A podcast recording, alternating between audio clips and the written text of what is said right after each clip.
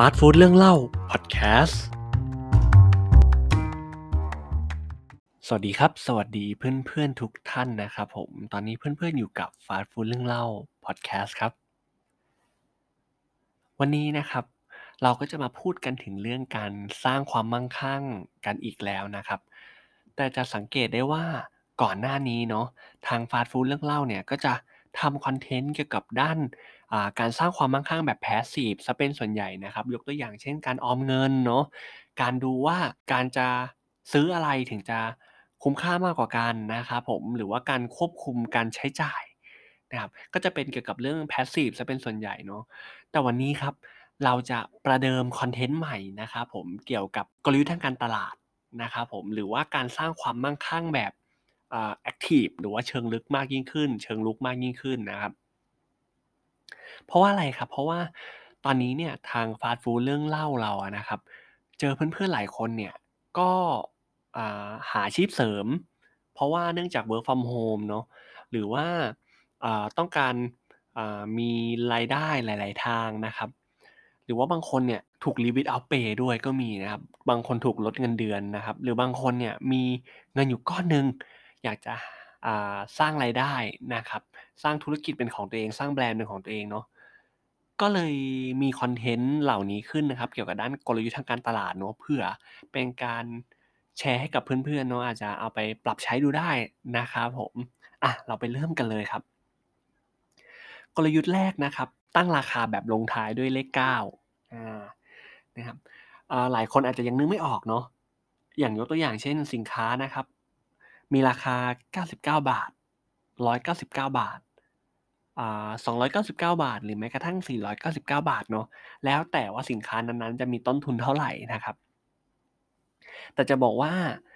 อ่ากลยุทธ์การตั้งราคาเนี้ยถูกใช้อย่างแพร่หลายนะครับ ไม่ใช่แค่ประเทศไทยเนาะถูกใช้ไปกว้างเนี่ยเกือบจะทั่วโลกเลย แล้วก็ไม่ใช่กลยุทธ์ใหม่ กลยุทธ์การตั้งราคานี้นะครับ มีชื่อเรียกว่า charm pricing ครับหรือว่าราคาทรงสเสน่ห์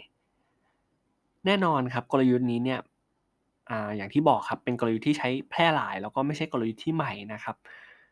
แล้วก็ลูกค้าเนี่ยก็ทราบดีอยู่แล้วว่า นักการตลาดเนี่ยชอบใช้กลยุทธ์นี้นะครับผมในการตั้งราคาสินค้าเนาะ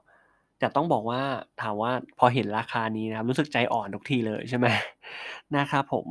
เพราะว่าการตั้งราคาที่ลงท้ายด้วยเลข9เนี่ยก็ impact ต่อความรู้สึกคนมากๆเลยนะครับนักการตลาดเนี่ยตั้งใจให้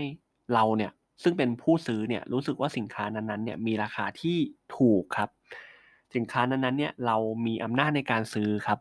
เพราะอะไรครับเพราะเมื่อราคาสินค้านะครับ เราอะรู้สึกว่าสินค้านั้นถูก เราจะใช้อารมณ์มากกว่าเหตุผลในการตัดสินใจซื้อนะครับ เพราะว่าเนี่ยแหละครับคือสิ่งที่นักการตลาดต้องการนะครับ แล้วส่วนใหญ่เนี่ยการตั้งราคาลงท้ายด้วยเลข9เนี่ยมักจะมากับตัวหนังสือใหญ่ๆตัวหนังสือสีแดงเข้มนะครับ แล้วก็พื้นหลังเนี่ยที่คอนทราสต์กับตัวหนังสือนั้นอย่างสิ้นเชิงยกตัวอย่างเช่นสีเหลืองสีขาวนะครับ เพื่อให้ตัวเลขราคาสินค้านะครับ เด่นออกมาครับ เพื่อสร้างประสบการณ์แรกครับ แล้วก็สินค้าเนี้ยโหรู้สึกว่าถูกมากฉันซื้อได้แน่นอนนะครับเขาก็มักจะลดราคาสักบาทหนึ่ง นะครับ ยกตัวอย่างจากอ่าสองร้อยบาทเหลือร้อยเก้าสิบเก้าบาท เพราะอะไรครับ เพราะว่าสังเกตไหมครับว่า หน่วยใหญ่ที่สุดเนี่ยอ่าอย่างสินค้าเนี้ยราคาหลักร้อยเนาะหน่วยใหญ่ที่สุดเนี่ยเปลี่ยนครับจากสองร้อยจากเลขสองนะครับเป็นเลขหนึ่งนะครับก็จะทำให้เราเนี่ยรู้สึกว่าสินค้านั้นเนี่ยเอ็นเอียงไปทางหนึ่งร้อยบาทมากกว่าสองร้อยบาทอ่า ใช่ไหมรู้สึกใช่ไหมรู้สึกแบบนั้นเนาะแต่จริง ๆ แล้วเนี่ยพอเราพูดถึงหลักเหตุผลจริงๆเนี่ยมันก็ลดแค่บาทเดียวเนาะอีกบาทเดียวก็สองร้อยแล้วนะครับ แต่ในความคิดแรกของเราเนี่ยเราไม่รู้สึกแบบนั้นนะครับผมราคานี้นะครับ Impact นะครับไม่ใช่เฉพาะกับคนไทยอย่างเดียวเนาะอ่า Impact ไปทั่วทุกมุมโลกเลยนะครับ ที่นักการตลาดใช้กลยุทธ์นี้นะ นะเขาเคยมีการทดลองครับว่ามีสินค้าที่เหมือนกัน 3 ชิ้นนะครับผมถูกตั้งขายไว้นะครับ ตั้งราคาไว้ 3 แบบครับ แบบแรกเนี่ย34เหรียญแบบที่2เนี่ย39เหรียญนะครับแล้วก็แบบที่3เนี่ย44เหรียญจะเห็นได้ว่าสินค้าเหมือนกันแต่ราคาต่างกัน แต่สังเกตอะไรไหมครับว่า มีสินค้าราคาหนึ่งครับ ที่ใช้กลยุทธ์ลงท้ายด้วยเลข9แล้วเป็นอย่างนั้นจริงๆครับ สิ่ง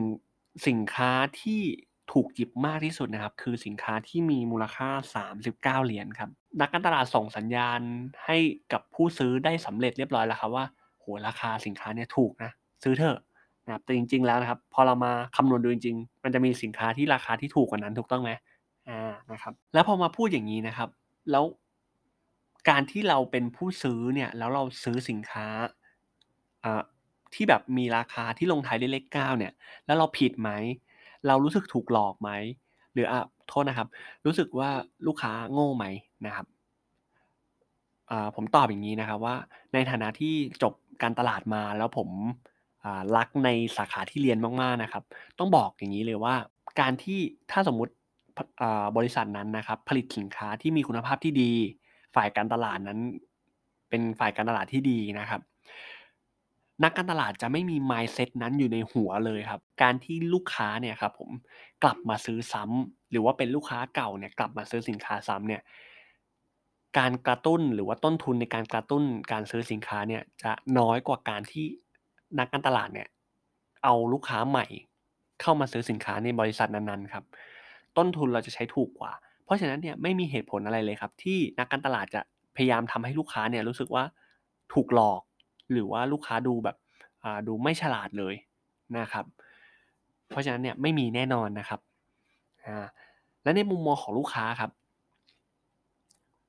ถ้าผมซื้อสินค้าชิ้นนั้นเนี่ยเราจะรู้สึกยังไง แน่นอนครับต้องอยู่ในหลักของพื้นฐานที่ว่าสินค้านั้นดีไหม